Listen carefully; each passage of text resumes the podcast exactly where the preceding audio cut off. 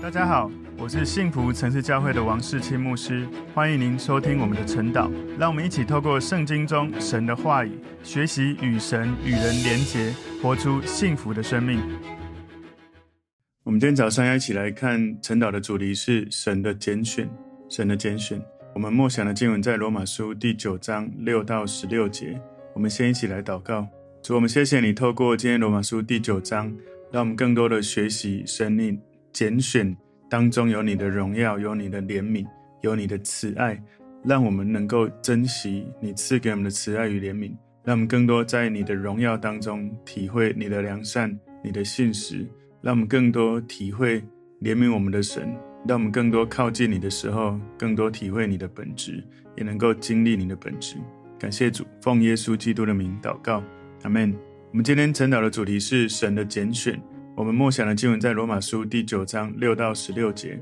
这不是说神的话落了空，因为从以色列生的不都是以色列人，也不因为是亚伯拉罕的后裔就都做他的儿女，唯独从以撒生的才要称为你的后裔。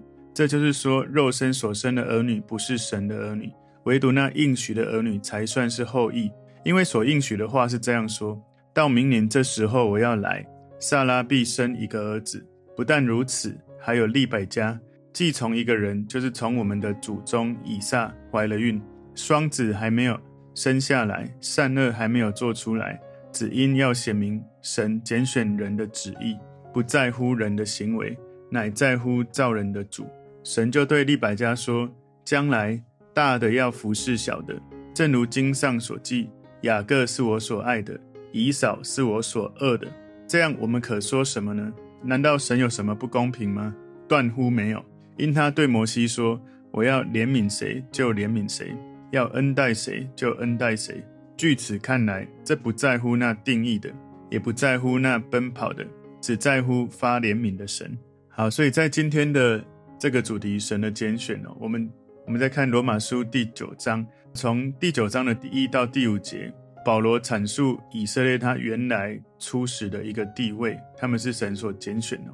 从第六到第九节，拣选是凭着神的应许；第十到第十三节，拣选不是凭着人的行为；十四到十八节，神怜悯的主权；十九到二十一节，摇将的比喻；二十二到二十四节，两面的怜悯；二十五到二十六节，怜悯外邦人；二七到二十九节，怜悯以色列人；三十到三十三节。失去救恩，以色列人他们是凭着行为，而不是凭着信心哦。所以，我们凭着行为，不是凭着信心，会失去救恩。我们在今天第九章前面一到五节里面，保罗他在说他在基督里说真话，他里面内心有被神的感动，给他做见证。他常常忧愁伤痛，就是为以色列人、犹太人这些他的骨肉，他就算自己被咒诅，跟耶稣基督分离，都愿意。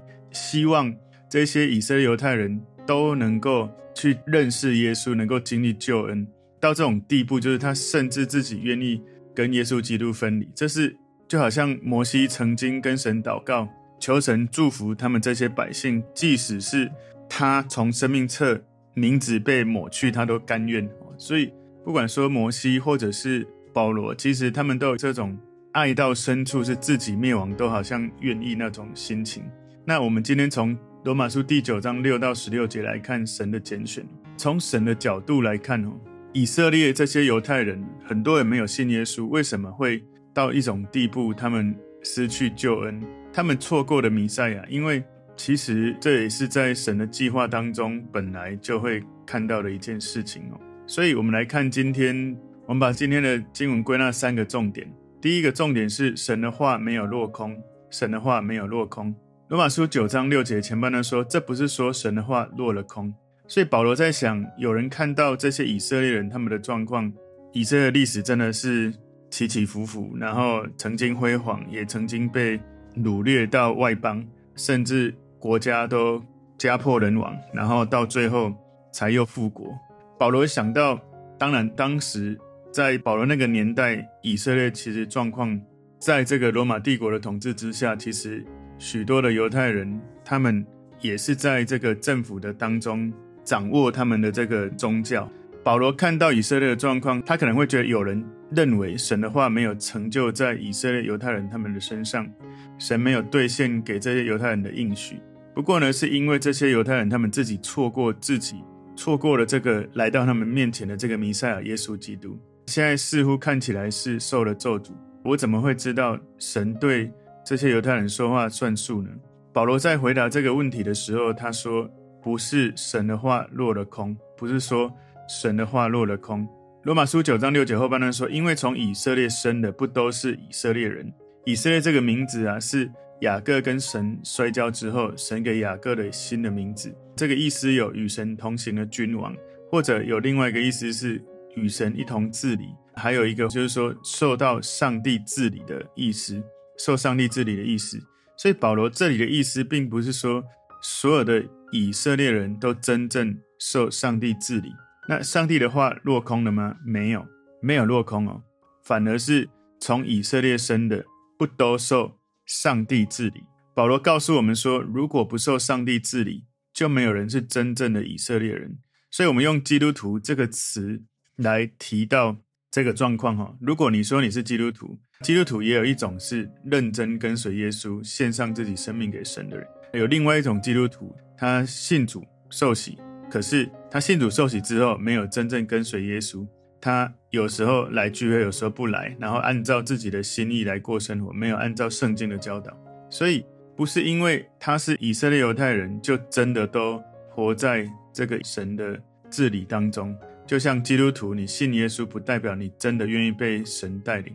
有人以为他信耶稣有永生就好，但不知道信耶稣成为基督徒还有一个重要的意义，是你需要让耶稣成为你的主。我们说 Lord，Lord 就是你的主；我们说 Savior 就是你的灵魂的拯救者。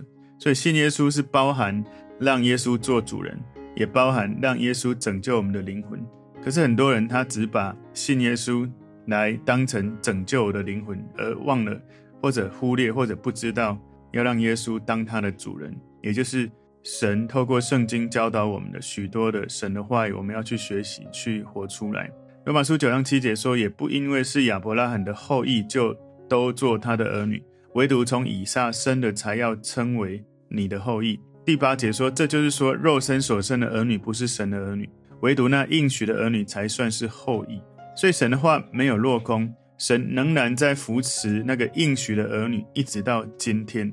所以保罗他提出来说，如果只是亚伯拉罕他肉身生出来的后裔。”这个呢，救不了任何的人。举例来说，以实玛利是亚伯拉罕的儿子，不过呢，他是跟撒拉的婢女夏甲所生的。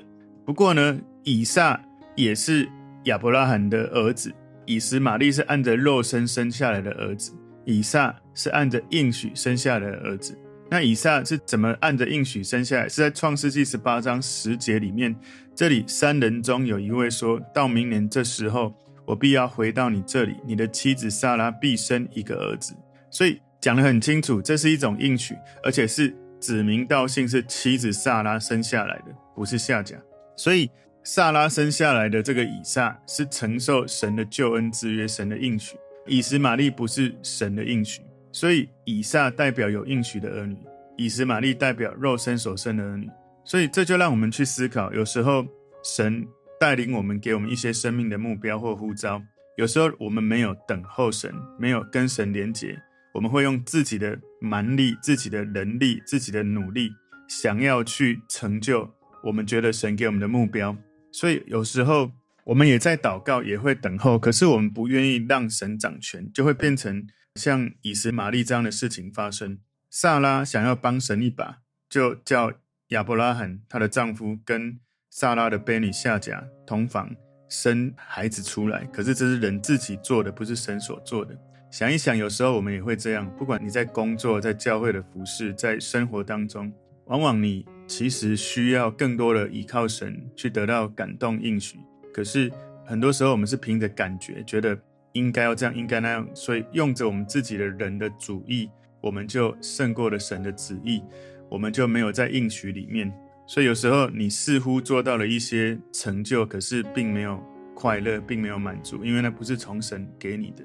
今天神的拣选第二个重点，应许比天然关系更重要。应许比天然关系更重要。罗马书九章九节到十节说：“因为所应许的话是这样说，到明年这时候我要来，撒拉必生一个儿子。不但如此，还有利百加既从一个人，就是从我们的祖宗以撒怀了孕。所以神他在以实玛利跟以撒之间的拣选，看起来似乎有一些合乎逻辑。不过呢，如果你想到雅各跟以扫，哈，你要了解为什么神拣选雅各而不是拣选以扫。”来承受神的救恩之约，那个理解那种逻辑，你就会更难的去了解。就算我们不能够真的弄清楚，不过神的拣选就是这样子。所以来看一下罗马书九章十一节前半段，这里说双子还没有生下来，善恶还没有做出来。也就是说，保罗在讲神的拣选不是按照雅各或者以扫的行为表现，他们生下来之前就做了拣选哦。尽管你知道以嫂其实他太贪吃哈，只是为了一碗红豆汤就把他的长子的名分卖掉。不过呢，在他的这些行为表现之前，神就已经做了拣选。罗马书九章十一节后半段说：“只因要显明神拣选人的旨意，不在乎人的行为，乃在乎造人的主。神拣选雅各，不拣选以嫂，不是因为神事先知道他们的行为。”保罗告诉我们说，不在乎人的行为，反而是我们要了解神拣选重要的原因跟理由，就是造人的主身上，也就是神的旨意是什么。所以罗马书九章十二节，神就对利百家说，将来大的要服侍小的。所以孩子生下来之前，神就告诉利百家他的拣选。所以在雅各跟以扫他们都已经离开这个世界很久之后，其实神又再次重申他的裁决哦。在罗马书九章十三节说：“正如经上所记，雅各是我所爱的，以扫是我所恶的。”这个经上所记的经上是旧约的马拉基书第一章二到三节。马拉基书一章二到三节里面提到的大意就是，神爱的是雅各，以扫是神所恶的。所以以实玛利他是长子，以撒是次子。可是呢，以撒蒙了拣选，雅各呢是次子，以扫是长子。雅各他是次子，他也蒙了拣选，所以神对人的拣选哦，可能重点在于关系的哈。当然，这个我们也不是完全能够理解哈。不过重点就是神对人的拣选，我们要了解哈。不管是长幼的次序、传统的这些习俗，或者善恶的行为、道德的状态，其实都不是神拣选的原因。爱跟恶，这里可能我们只能用一个方式来理解，就是神的心意。神的拣选要选这一个人，让他来承受亚伯拉罕之约。神的偏爱，我们能够理解这个爱跟恶，哈，应该用这样的理解，就是比较喜欢跟比较没那么喜欢的。所以雅各他是蒙神祝福的人，雅各跟以扫当中，你看到说以扫是我所恶的。这个所爱的、所恶的，其实我们要了解，重点在于承受盟约这个方面哦，而不是说永生的祝福。所以重点我们要了解到，他在讲雅各是他所爱，以扫是他所恶的，是指雅各是他拣选要来承受盟约的，因为以撒跟雅各的后裔生下来的耶稣基督，所以这是神的拣选，这是神的心意。有时候哈，我们会很难理解。我相信，可能你跟我都想过，为什么神是拣选雅各，而不是拣选以扫？为什么神会恶以扫？有时候我们会把焦点放在这一点。可是，我们从另外一个角度来思考，也让你更难理解的就是，为什么雅各这么狡猾，用各种欺骗的方式得到他想要的？为什么神会爱雅各？所以我们在思考神的拣选，选了雅各，我们会觉得太难理解了吧？也许以扫有他的问题，但是雅各也有他的问题。为什么神拣选的是雅各？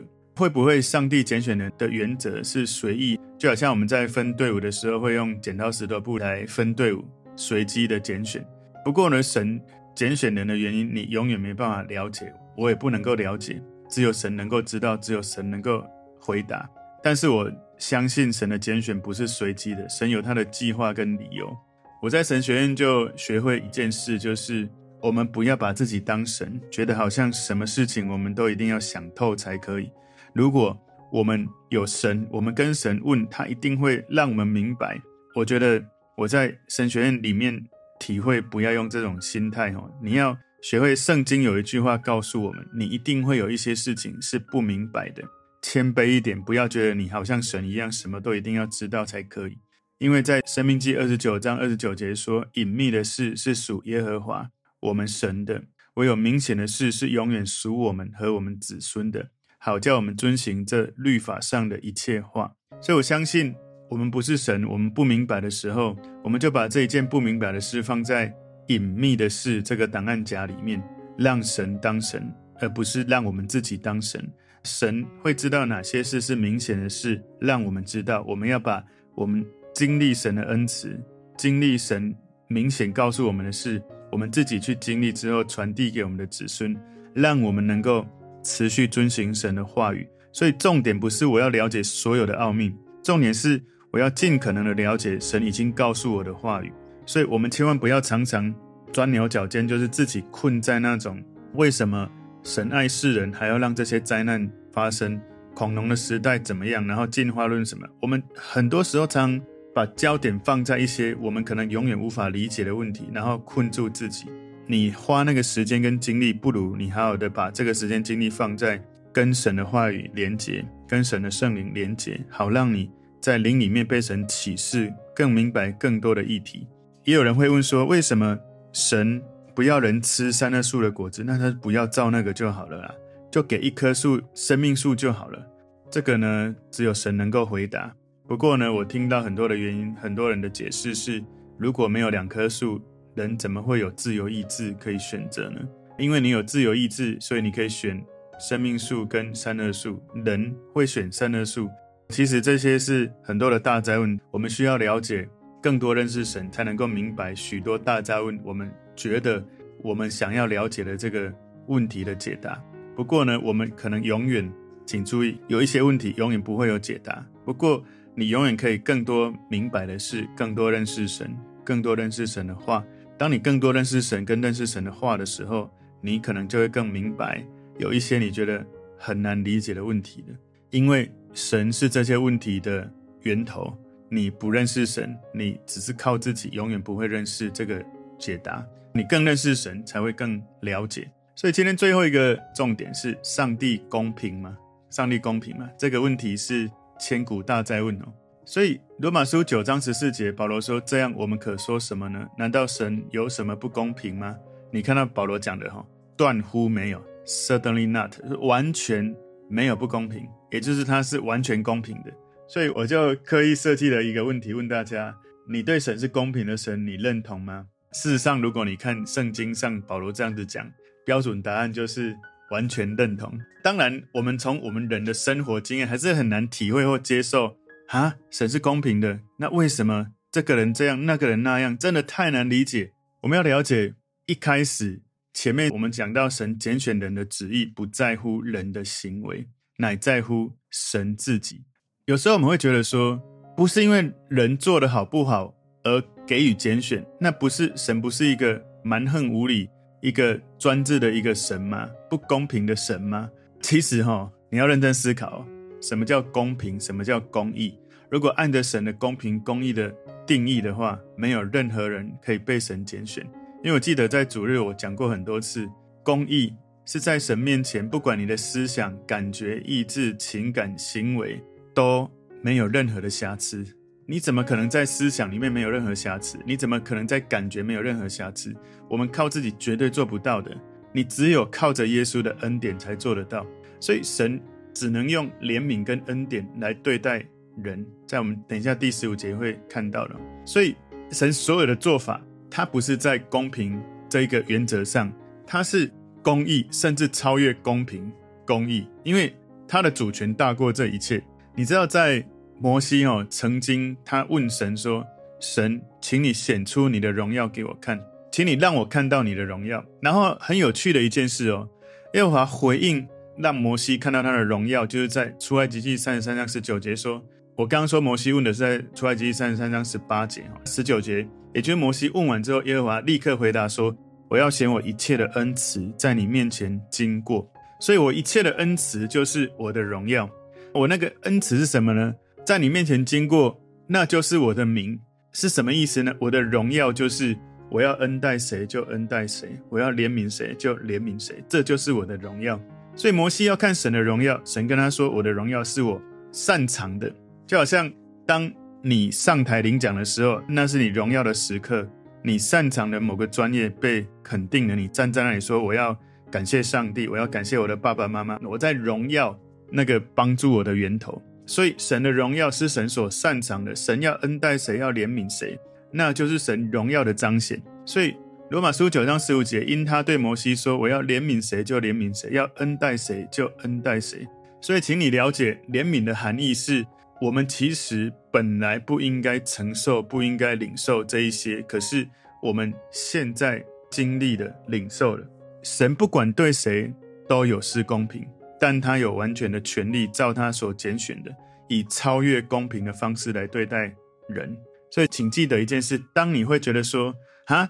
原来神你的荣耀，你的擅长就是你给罪人祝福，给那些坏人祝福。为什么那些坏人这么昌盛？你知道吗？你要跟自己说，其实我就是坏人，我就是罪人。因为在神面前，每一个人都是罪人，没有一个人达到公义的标准。如果不是耶稣，没有一个人能够超越，能够突破我们生命的罪性。所以事实上，神对你这么好，也不公平。你跟我都是罪人，每个人都有内在外在的罪。你以为自己很好，但你身边的人会觉得那个人那么有问题。为什么神那么祝福他？为什么神没有这样祝福我？答案只有最简单的一个，就是因为神要怜悯谁就怜悯谁，要恩待谁就恩待谁。所以，如果我们把神对人的怜悯、对我的怜悯当做是我的权利的时候，好像我已经做了这么多，神怜悯我好像是应该的。我们这样子想，就会在信念价值产生问题。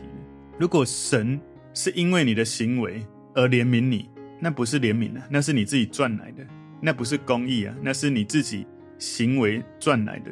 如果神有，你觉得他有那个义务要对你怜悯，神的怜悯就不是怜悯，而是义务。所以，如果你觉得神没有给谁怜悯，你就觉得神是不公平的，这个是有问题的。我举个例子来说。如果你是一个家境突然出现困境，不是你故意，可是你真的需要被帮助。其实我们之前参加一九一九去环岛骑单车去帮助那一些家里有困境的这些家庭，他们没有办法按照政府的标准去申请补助。不过呢，他们实际上是真的活不下去的。举来说，生了两个孩子，他们生下来每个月就要花可能十万、二十万，很多的钱去医病。他本来有再多的积蓄，其实过了几年也承受不了。不过呢，他的政府的补助也没办法完全帮助到他。如果他有需要，那我们给他，你可能会觉得是应该或怜悯。可是有时候是这样哈，身为老板哈，如果我是老板，我假设我有两百个员工，我知道某个员工他的家里有困境，我想要怜悯他，所以我每个月就多给他一些薪资的补助。结果其他人就说：哇，那这样不公平，为什么他做的比我少？他的绩效没有我好，为什么他薪水领比我多那几万？那不是不公平，那个叫怜悯。所以到底什么叫公平？我举例来说哈，有三个人去看球赛，一个一百六十公分，一个一百七十公分，一个一百八十公分，他们去看棒球赛，结果他们坐在那个座位上，前面的围栏一百七十公分就挡住了一百六跟一百七十的视线，所以他们去跟这个服务生跟老板沟通，他们看不到，请他们想办法。结果老板呢就拿了。一个三十公分的平台给一百六十公分的人可以坐上去，那就变一百九就看得到了。给一百七十公分的人二十公分的平台，他也看得到了。那一百八十公分的只有给他十公分的平台，请问这样是公平吗？如果你要从数据看是不公平的。为什么他拿到比较高，我比较低？哦，他三十我才十。不过呢，他们坐上去的时候，他们看到都是一样的高度，这个叫公义。公义是对的事。公平是你自己觉得数据上、理论上你觉得对的事情，所以神的公义跟怜悯是在一起的，神的爱是超越这一切的，所以神的心意你不可能用自己的数据跟逻辑推论去推出来。所以如果你想要去证明神不公平，那你要先证明一件事：你其实本来不应该有这个恩典得到永生，为什么你现在得到了？所以当我们在心里有一种想法觉得神不公平的时候，应该要先问神：神，你怎么那么不公平？我本来应该去地狱，为什么你让我上天堂？其实最不公平的就是这件事。耶稣根本不需要为你死，可是他为了爱你，他为你跟我死。这个叫公义跟怜悯，这个叫神的慈爱，神的爱超越这一切公平公义。所以，当我们下一次继续在思考神到底在做什么，这个世界这么乱，神为什么不出手？有时候你要了解，有时候。人世间的问题，有一些问题是人自己造成，有一些是撒旦的影响。你知道神的心，神的心里总是慈爱、怜悯、信实的。当你不能够了解神的时候，不是他有问题，而是我们有问题。因为神绝对是大过我们的。当你看不懂圣经，不是圣经有问题，是我们有问题。是我们要学会放下自己的主观意识，让神的灵带领我们，才能够明白。圣经是神的灵所启示的这个内容，所以最后第九章十六节说：“据此看来，这不在乎那定义的，也不在乎那奔跑的，只在乎发怜悯的神。所以神的怜悯赐给我们，请注意哦，他说不是因为你的定义，也就是你愿意想要去做一件好事，不是因为你的心思意念都是好的，都是对的，不是，也不是因为我们奔跑的，不在乎那奔跑的，也就是也不在乎是我们做了什么。哇，你就发现。”不管我心思意念合乎道德、合乎圣经，或者我的行为也回应神的呼召了，为什么神的怜悯没有临到？为什么神的神迹奇事？为什么神的供应没有临到？请注意，那不是神该做的义务。神的怜悯要怎么做就怎么做，在乎发怜悯的神。所以，请注意，我们在思考公不公义、公不公平的时候，往往我们自己是核心，我们把自己当做那个最高的评判的人，而保罗在提醒我们，我们要把焦点回到神的身上，在乎的是发怜悯的神，不是在乎我想的多好或我做的多好。当我用我想的多好、做的多好去跟神理论的时候，那就很危险了。你就把神的怜悯、把神的慈爱当做一种义务，当做你的权利，而你就变成神的神了。神永远是我们的神，我们要记得。他的旨意、他的怜悯、他的慈爱、他的信实，永远高过我们所思所想的。所以，神的计划高过我们的计划，神的伟大高过我们自己以为的伟大，神的公平公义、神的慈爱远超过我们认为的公平公义。我不知道你这样理解哈，是不是能够放下？你觉得神不公平，还是你还是觉得神不公平？其实我以前也是觉得神不公平，可是当我意识到。原来神的荣耀，神最厉害的就是他对那些坏人给他们恩慈良善，而那些坏人其中一个就是我。当我想到这件事，我就不敢去思考，诶，为什么神这么不公平？为什么神对这个人这样，对那个人那样？只要想一想神是如何对我们，你就知道神到底公不公平，公不公义。今天的主题，神的拣选，我们看到三个重点：第一个，神的话没有落空；第二个，应许比天然关系更重要；第三个重点。上帝公平吗？求神帮助我们在有时候我们在做一些判断，或甚至进入审判哦，要记得我们的身份，我们是神的孩子，我们不是神。我们的智慧有限，能力有限，时间有限，但不要用这么小的以永恒来比，只有一点的小角度就来评论神永恒的创造者。这让我们要学会谦卑一点，能够意识。神的主权高过我们的主权，神的怜悯慈爱高过我们所理解的。让我们一起来祷告，主，我们谢谢你透过罗马书第九章，让我们更多去学习，让神掌权，不管公平不公平，公义不公义。我们祷告，让我们看到的不是我们想什么做什么，而是我们看到神的本质越来越多，以至于我们就从跟神的连结，认识神的本质，更多了解许多。人们在思考的问题，我们从你得到释放。感谢主，奉耶稣基督的名祷告，阿门。